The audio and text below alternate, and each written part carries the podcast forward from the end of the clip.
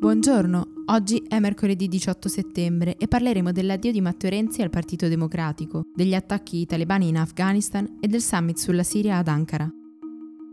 Questa è la nostra visione del mondo in quattro minuti. Dopo la fuoriuscita di Matteo Renzi dal Partito Democratico, in molti si sono chiesti chi saranno i parlamentari che lo seguiranno nel suo nuovo progetto politico. Quelli certi alla Camera sono la fedelissima Maria Elena Boschi, ma anche Ivan Scalfarotto, Roberto Giachetti e altri. Al Senato invece lo seguirà tra gli altri anche la ministra dell'Agricoltura Teresa Bellanova. In tutto dovrebbero essere una trentina, ma ieri si è tenuta una prima cena di partito per definire i numeri reali. Tra le reazioni dei democratici, quella del ministro Dario Franceschini è stata la più dura. Nel millenovecentoventuno e ventidue la litigiosità e le divisioni dentro ai partiti li resero deboli fino a far trionfare Benito Mussolini, così ha dichiarato. Il segretario Nicola Zingaretti invece è stato più pacato, limitandosi a definire la scelta di Renzi un errore. Resta, almeno per il momento, l'appoggio di questa nuova formazione al governo giallorosso.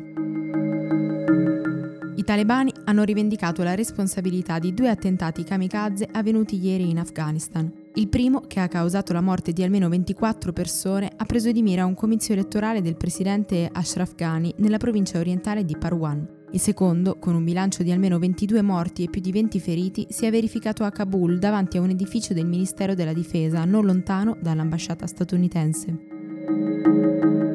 Lunedì si è tenuto il summit tra Recep Tayyip Erdogan, Vladimir Putin e Hassan Rouhani per discutere della crisi siriana, un conflitto ormai al suo ottavo anno, che ha causato mezzo milione di morti, cinque milioni di rifugiati all'estero e sei milioni di sfollati interni. I tre leader, che quasi tre anni fa hanno inaugurato i dialoghi di pace di Astana, in una conferenza stampa dopo l'incontro hanno rivelato l'intenzione di creare una commissione costituzionale che possa redigere una carta per il paese, creare un nuovo governo e stabilizzare l'area. Il Parlamento europeo ha votato la fiducia a Christine Lagarde come prossima presidente della Banca Centrale Europea, un ruolo oggi ricoperto dall'economista Mario Draghi. La sua candidatura è stata approvata da trecentonovantaquattro eurodeputati, duecentosei sono stati i contrari e quarantanove gli astenuti. Tra questi ultimi i rappresentanti del Movimento cinque Stelle, che hanno spiegato: "Aspettiamo di vedere come procederà e poi dopo, forse, potremo riparlarne". La posizione evidenzia già un primo punto di disaccordo con il nuovo alleato di governo, il Partito Democratico, che invece ha votato a favore.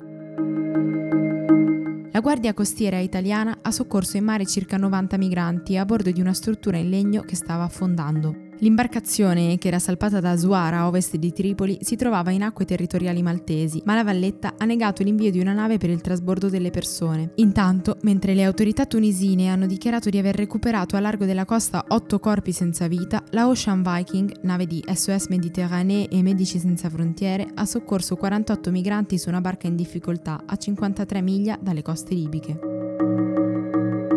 Per oggi è tutto.